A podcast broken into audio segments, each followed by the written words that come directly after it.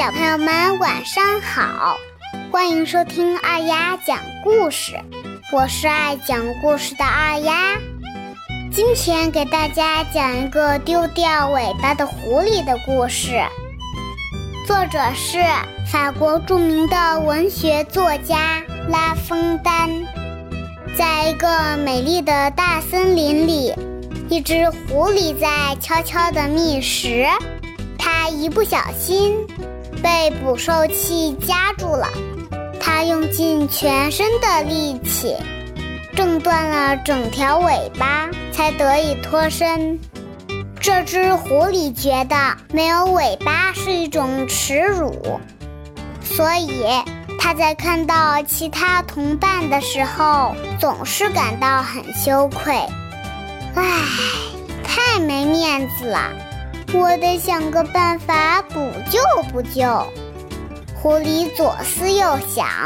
最后终于想出了一个好办法。他找了个机会，把所有的同伴都召集到了一起，对他们说：我的尾巴一点作用都没有，反而会带来不少的麻烦，比如在遭遇敌人的时候很不方便，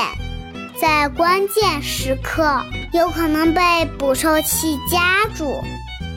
我劝你们还是学着我的样子，